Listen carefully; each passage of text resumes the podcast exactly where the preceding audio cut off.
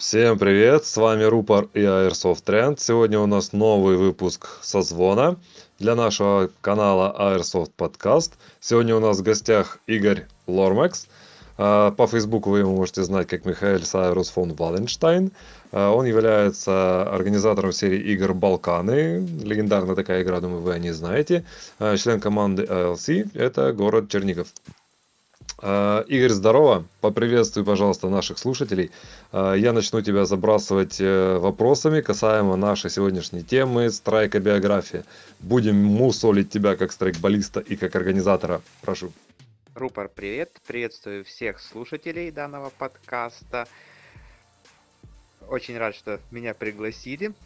Вот, сразу сделаю небольшую оговорочку, что я не, ну, на Балканах я соорганизатор, то есть организатором является команда, и в принципе каждый член команды в какой-то степени является и организатором, но мы привыкли называть друг друга соорганизаторами.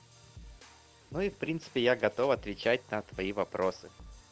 А, да, наверное, это у меня а, все еще не выработано а, общепринятое понятие по составам. Ну, я как бы привык так, что тот состав организаторов, который эту игру изначально замутил и проводят, это вот организаторы, каждый из них организатор.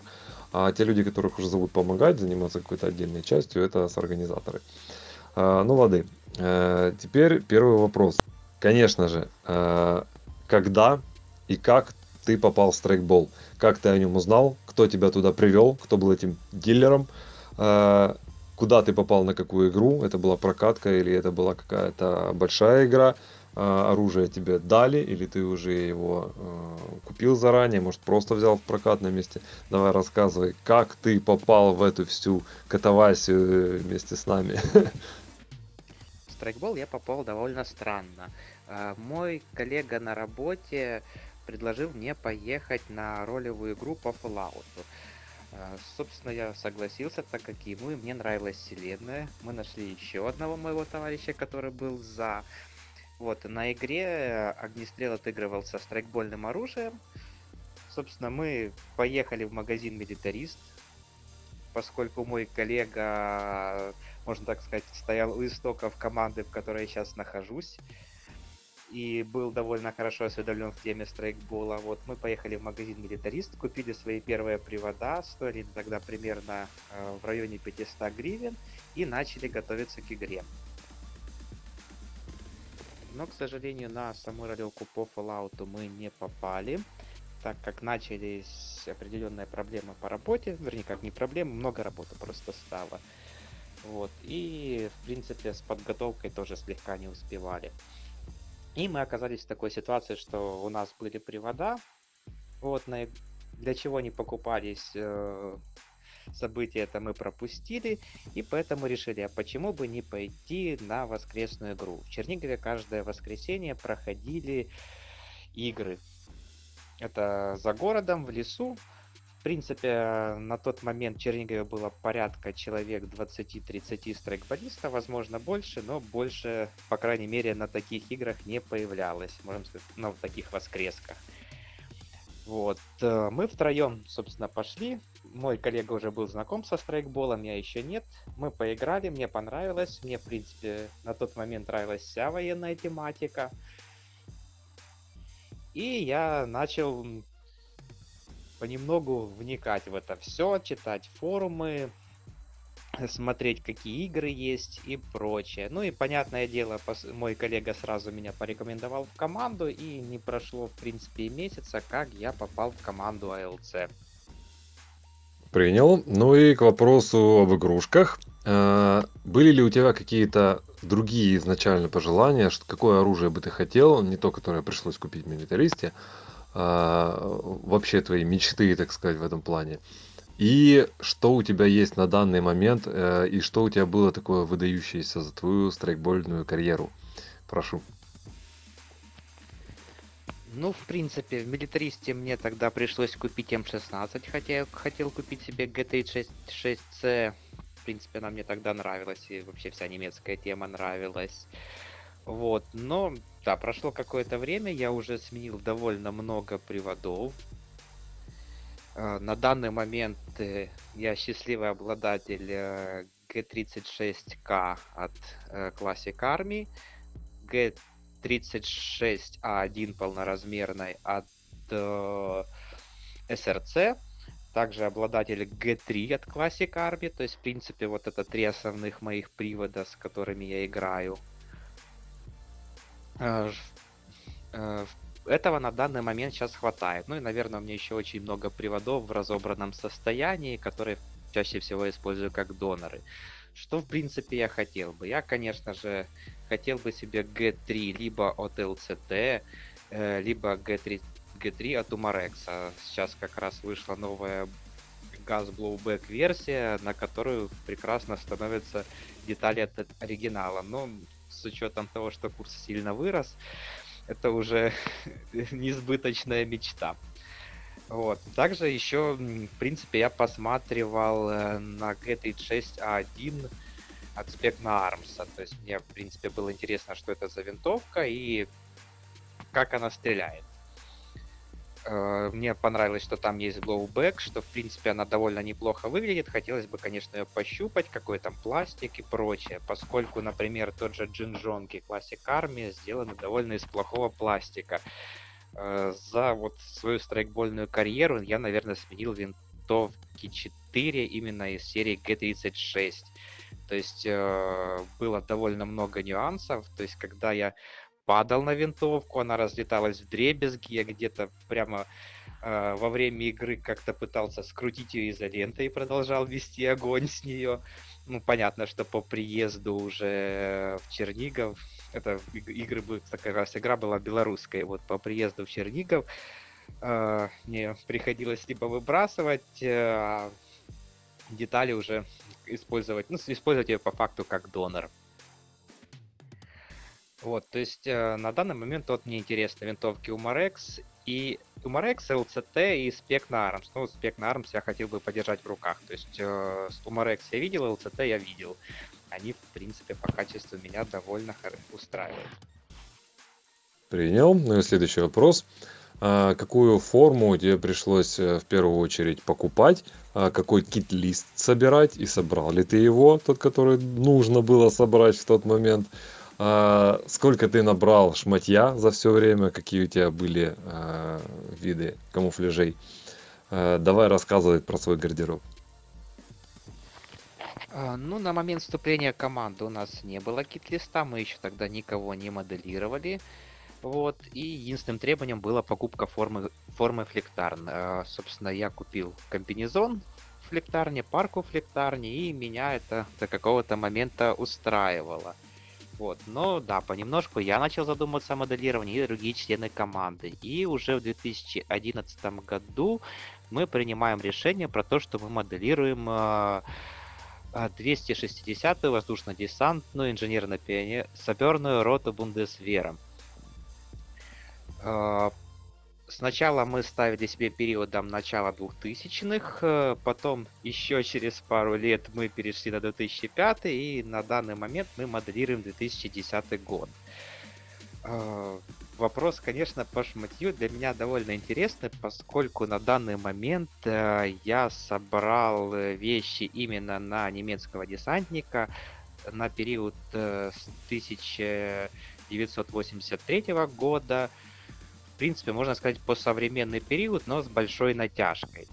Вот. Э, конечно, самая большая прелесть в том, что мы моделируем не роту спецназа, не ЕГБ, это немец, немецкий армейский спецназ. Мы моделируем простых десантников-инженеров, хотя десантники тоже считаются относительно элитными войсками в Германии. Вот, поэтому, конечно, это проще. То есть, например, э, вещи, которые мне подходят как на 2010, так они встречаются и в современном периоде. То есть, можно сказать, что даже, в принципе, по 2010 комплектован. Ну, конечно, еще есть такая проблема, это хранение вещей. У меня для этого целая отдельная комната отведена, в которой стоят еще старые советские шкафы, тумбочки, они полностью под завязку забиты вещами. Конечно, гораздо, ну, очень удобно то, что многие вещи еще, например, с тех же 80-х годов, которые мы используем на проекте Cold War, вот, они, соответственно, появляются как, ну, остаются такими же и в 90-х годах, и в 2000-х годах. И, например, э, тот же немецкий нож э, GAG-108, он используется и по сегодняшний день, хотя, в принципе, есть ему замена, но еще старые модели очень часто используются в войсках. И так много с какими вещами. Вот, э, сами кит-листы мы брали, конечно же, с сайта БВК Бундесвер коалиции. Даже в какой-то момент некоторые кит-листы писал я, например, на Косово 1999 год. Я сейчас как раз пишу кит-лист. В принципе, даже Бундесвер коалиция одобрила его, сказала, что довольно годно написанный лист. Ну, в принципе, все нюансы по снаряжению я описывать, конечно же, не стану, поскольку это займет очень много времени. Точно так же, если я займусь перечислением всего, что у меня есть из гардероба. Вот, но да, в основном я стараюсь брать э, оригинальные армейские вещи. Э, вот, есть у меня довольно хороший друг Султан, который помогает мне покупать э, вещи на немецком eBay, довольно редкие, которые подчеркивают образ, который ты моделируешь. Из производителей, конечно, ну это уже современных производителей я предпочитаю Leo Keller и Шарер. И, в принципе, наверное, если да, конечно, если будут какие-то еще дополнительные вопросы именно по немецкой экипировке, да, я могу на них ответить, но на самом деле это займет очень много времени, так как там есть очень много нюансов, изучением которых я занимался не один год. Принял. А, дальше у нас это есть такой вопрос. В, в каких командах ты был? А, звали ли тебя еще в какие-нибудь команды? И не переманивали ли тебя, когда ты уже состоял в команде? А, довольно интересный вопрос, э, поскольку я никогда не состоял в других командах. Я состоял только в команде ALC. Хотя были нюансы, то есть меня несколько раз исключали из состава команды, несколько раз я уходил сам. Вот, но в других командах я никогда не состоял. А, а вот по поводу переманивать других людей, да, были случаи, когда я из других команд переманивал людей в нашу команду. И, в принципе, они об этом вроде как не жалели. Ах ты какой! А не было конфликтов с той командой? Или там как-то были договоренности? Вот у меня, например, был такой момент, у меня из команды одного человека увели, но ко мне э, командир другой команды подошел, объяснил, что вот они с ним кенты, они с ним постоянно общаются каждый день, все дела, ну и как бы э, было бы логичнее. А, то есть он пришел, нормально поговорил, там чуть ли не проставу готов был дать. А, ну, конечно же, ничего не требовал взамен. То есть все было по-нормальному, по договоренному. А как у вас там было? Та, команда, та команда или те команды, откуда ты переманил? Не было ли с этим проблем? Поняли ли там, на той стороне, ситуацию? Ну, в принципе, у нас в Теринге все решается довольно полюбовно, то есть никто ни с кем особо не ругается, все друг друга хорошо знают. Вот, ну и если человек ушел с какой-то команды, то это, собственно, как звоночек для такой команды, что что-то у них не так, э, что у команды, в которую ушел этот человек, что-то лучше, и надо что-то делать. Вот, в принципе, капитаны команд вот так думают скорее, а не на кого-то там точат ножи за спиной. Принял. А, такой вопрос еще у нас. Какие форматы больше любишь? А, любишь ли ты больше организовывать, отыгрывать каких-то отдельных NPC, менее ролевых, а, или все-таки играть? И если играть, то больше воевать или говорить? Ну, это имеется в виду ролевки. Э, в плане форматов принципе, мне нравятся как и ролевые игры, но, наверное, больше мне нравится Милсим. Но Милсим не в плане, когда вот э, система ранений, вернее, не только система ранений, не только ограниченный боезапас, но, в принципе, ощущение себя в, в боевых действиях.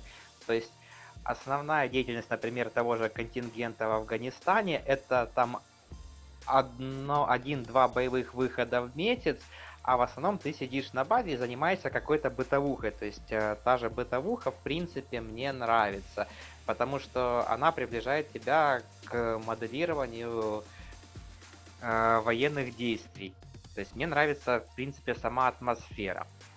Вот. А в плане отыгрывать каких-то NPC или организовывать, собственно, их, э, это скорее как бы необходимость. Вот, например, на тех же Балканах у нас есть общее командное видение, как какие-то персонажи должны себя вести, и если мы их не находим среди других игроков, то нам приходится их отыгрывать.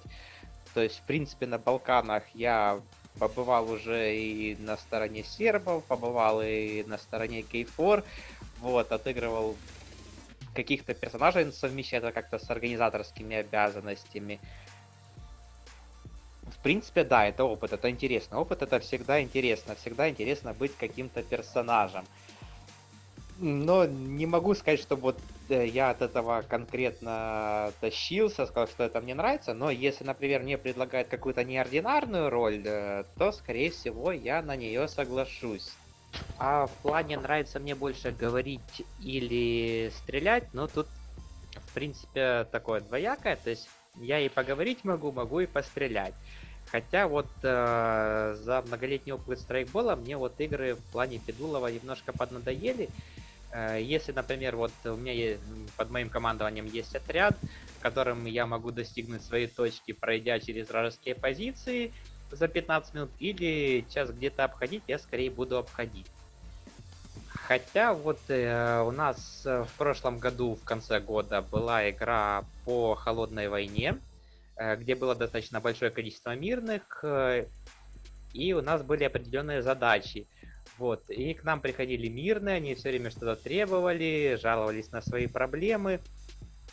Э, и по большей части не отвлекали меня от боевой задачи, но я старался отыгрывать роль. То есть отыгрыш роли это довольно важно. Э, то есть ты, как, э, например, боец какого-то контингента, должен вести себя соответствующе. Например, на игре Анаконда, которая прошла в этом году, со мной случился казус, когда я попал в плен. Попал в плен я по такой причине, что я остался единственным выжившим э, из своей группы, вот, и я пытался достичь своей базы любыми средствами. То есть, конечно, можно было там пойти где-то застрелиться и пойти уже мертвым на базу, но я посчитал, что это не соответствует поведению солдата НАТО, что главное для себя сохранить свою жизнь. Вот. Э, и я пытался прорваться к базе и попался, попал в плен. И я пытался отыгрывать э, роль пленного, меня пытались перевербовать, я старался, собственно, в эту ролевуху, даже где-то в интернете есть видео с моим допросом, э, в итоге все-таки меня обменяли на, по-моему, 6 литров воды, на 20 литров воды, вот. И это тоже был довольно интересный опыт. То есть э, ролевая составляющая для меня, вот э, как для любителя Милсима, это тоже довольно важно. Прикольно. А, следующий вопрос. А, приходилось ли когда-нибудь помогать организовывать другие игры, а не вашу? А, и ты помогал, потому что тебе по кайфу был этот проект и та роль, которую тебе давали, или это была просто просьба а, каких-то друзей, и тебе, так сказать, ну, ты согласился, ладно, так и быть, помогу. Вот, э, по поводу помощи организации, да, это, конечно, для меня интересная тема, потому что э, мы очень часто помогаем организовывать команды другие игры. Э, один из таких первых опытов моих был, я помогал организовывать седьмой Ливан, такому знаменитому организатору Киева, как Бод. Вот, я очень много опыта получил при этой помощи в организации. То есть э, помощь в организации это всегда для тебя новый опыт. А также мы командой помогали организовать игры в Беларуси, в Гомеле непосредственно. Это была серия игр «Тонкая красная линия», ее можно назвать прарителем нашей серии игр «Балканы». Э, на тот момент мы планировали это было до 2014 года, мы планировали провести первую игру в Гомеле, вторую игру в Брянске, третью игру в Чернигове. То есть, в принципе, мы вот так хотели стартовать проект Балканы, но, к сожалению, у нас это на данный момент не получилось. Что я могу сказать? Э, помощь в организации, нам всег... мы всегда рады помочь организаторам, любым, которые организуют игры э, у нас в регионе. Э, так уж, собственно, исторически сложилось, что я, в принципе, как там, грубо говоря, пресс-лицо полигона Чернигове Каличевка, это наш заброшенный аэродром. И если люди хотят проводить на нем игры, они обычно связываются со мной. Собственно, даже когда проводится та же чисто ролевая игра, не страйкбольная Fallout, э, люди связываются со мной, я договорюсь за полигон, мы договоримся там, э, на, как, на каких условиях мы его арендуем, и проводим игру. То есть, э, в принципе, любая игра, которая проводится на Каличевке, я там выступаю соорганизатором. Ну и да, еще раз повторюсь, что э, быть как с организатором игр, помогать другим людям в организации игр, это как э, хорошо в плане твоей кармы и помощи человеку, так и полезно для тебя как дополнительный опыт. Принял. Э, следующий вопрос. Как относится к твоему хобби твоя семья? Твои близкие, твоя девушка, жена? А, нет ли таких проблем, что а, вот э, сколько можно тратить на это столько времени, опять твой стрейкбол, куча денег на это уходит, дома все завалено, тем более у тебя целая комната выделенная под шмотки, а, опасное оружие дома, которое может случайно выстрелить или взорваться. Нет ли с этим проблем? Ходит ли твоя вторая половинка на стрейкбол? Если нет, то есть ли шанс, что она туда попадет? И вообще встречал ли ты э, за свою страйкбольную карьеру, что в страйкболе создавались пары? А, ну, главный вопрос, конечно, как относятся близкие к твоему хобби?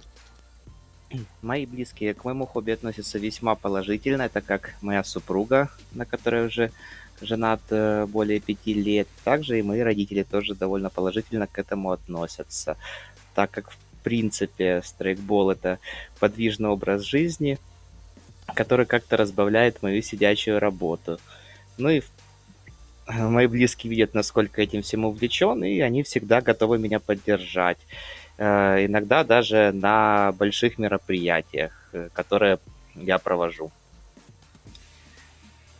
В плане отношения моей супруги к моему хобби, ну, она относится довольно спокойно, то есть э, ей даже в какой-то степени нравится, что я бегаю, физически собой занимаюсь как-то.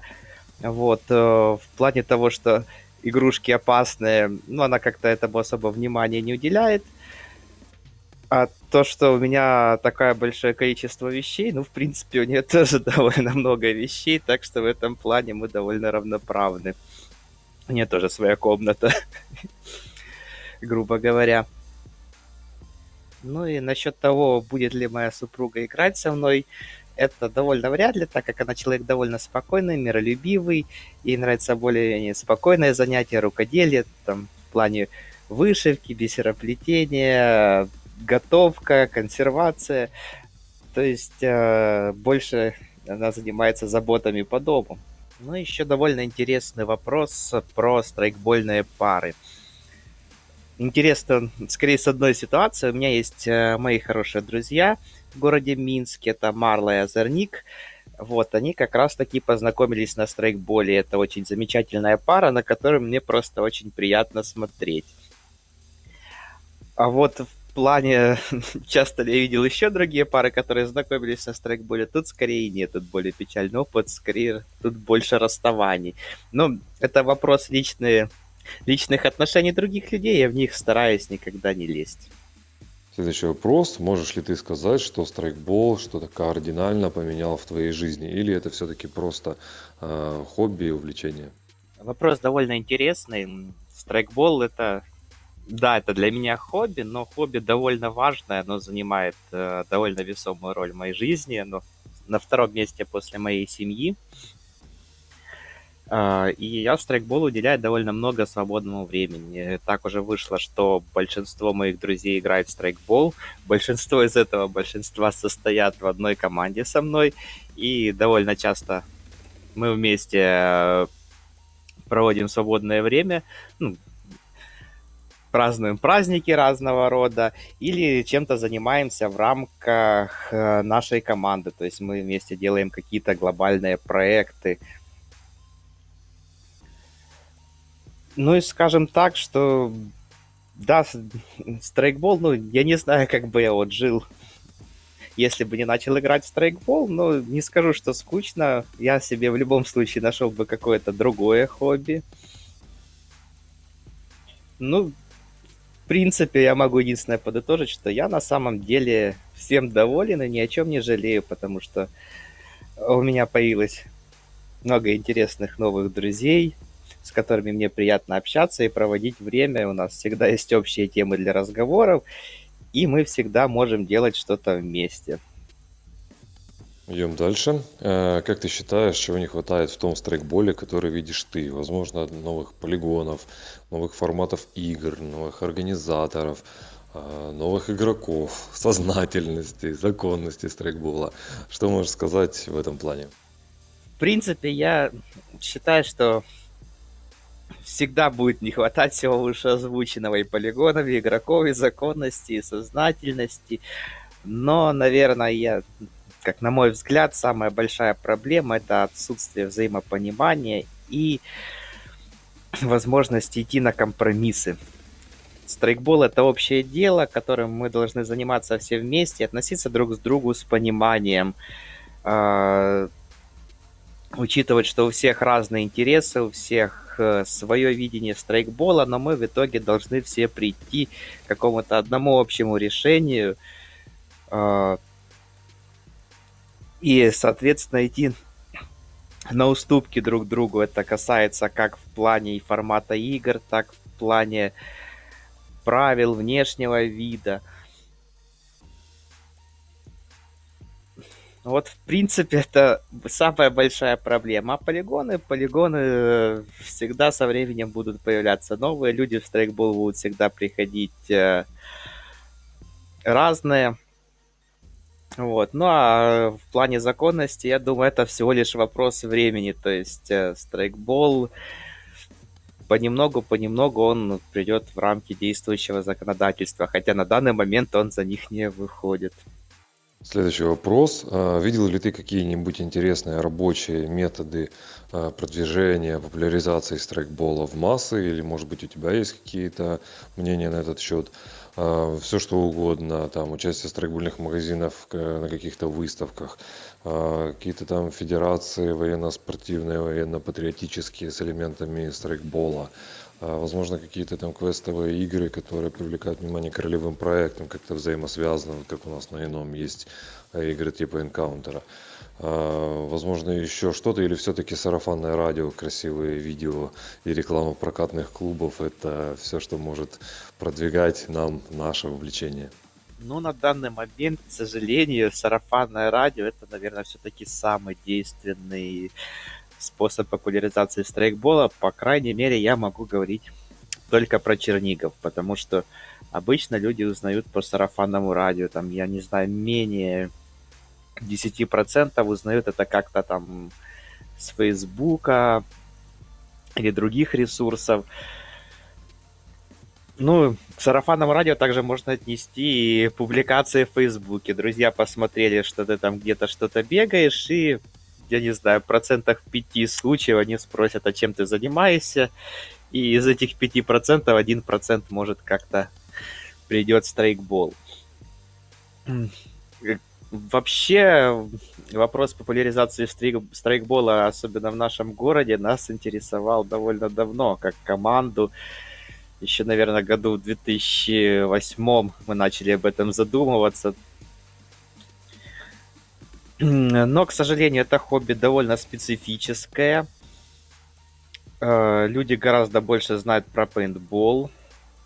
Так что, скорее всего, присутствие проката, страйкбольного проката, оно, наверное, является таким большим популяризатором, но все же не настолько хорошим, как, например, прокат пейнтбольных маркеров. Ну и, конечно, да, хотелось бы отметить фотографии, обязательно качественные фотографии и какие-то видеоролики, причем э, не длинные ролики от, от 10 и выше минут про то, как играть в страйкбол, а мелкие, коротенькие, может, с какими-то забавными ситуациями на одну минуту, на две, где упоминается страйкбол и показывается, что это весело. Принял. Следующий, но не последний вопрос. А, Что бы ты хотел посоветовать, пожелать э, новичкам, которые только пришли в страйкбол, и старичкам?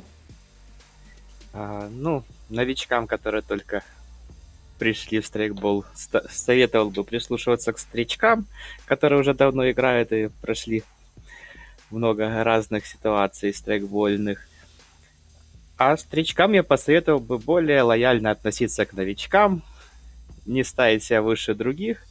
То есть то, что я, в принципе, говорил, чего не хватает в страйкболе, взаимопонимания и любви друг к другу, если можно так выразиться. Спасибо. А, Ну, мы будем закрывать эту тему. У меня есть еще вопросы касаемо твоей личности, но они а, больше подходят нашим другим темам, в которых, я надеюсь, ты примешь участие. А, Напоследок я тебя попрошу, у нас есть традиция, передай, так сказать, эстафету, а, порекомендуй, кого бы нам еще пригласить в тему страйка биографии, кого нашим слушателям было бы интересно послушать, и можешь прощаться с нашими слушателями. Прошу. Э, Я, конечно же, с радостью приму участие в других обсуждениях, так как есть некоторые мысли сугубо положительные, которые я хотел бы донести э, до всего нашего страйкбольного сообщества. Э, По поводу эстафеты я хотел бы передать ее или Владимиру Андреевскому, известному как Нитро, или же другому человеку, Отто Зимеру. Это оба организаторы серии игр по Cold War, э, гипотетическая Третья мировая проект очень интересный, очень ламповый, очень антуражный, но не, не очень популярный. Поэтому я хотел, чтобы они его как-то популяризировали. А, Спасибо, Рупор, что пригласил на интервью. Было очень приятно. Спасибо всем слушателям за то, что меня вытерпели.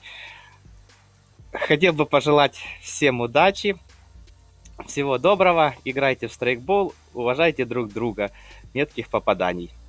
Спасибо, взаимно, тоже приятно было пообщаться. Ждем тебя в наших следующих темах. А нашим слушателям хочу напомнить, не забывайте подписываться на подкаст-канал и на Инстаграм, где мы выкладываем анонсы а, каких-то больших проектов, больших обсуждений и выкладываем отчеты о прошедших авторских выпусках. А, Всем добра, услышимся. Этот и другие страйкбольные подкасты вы можете услышать на нашем телеграм-канале Airsoft Podcast.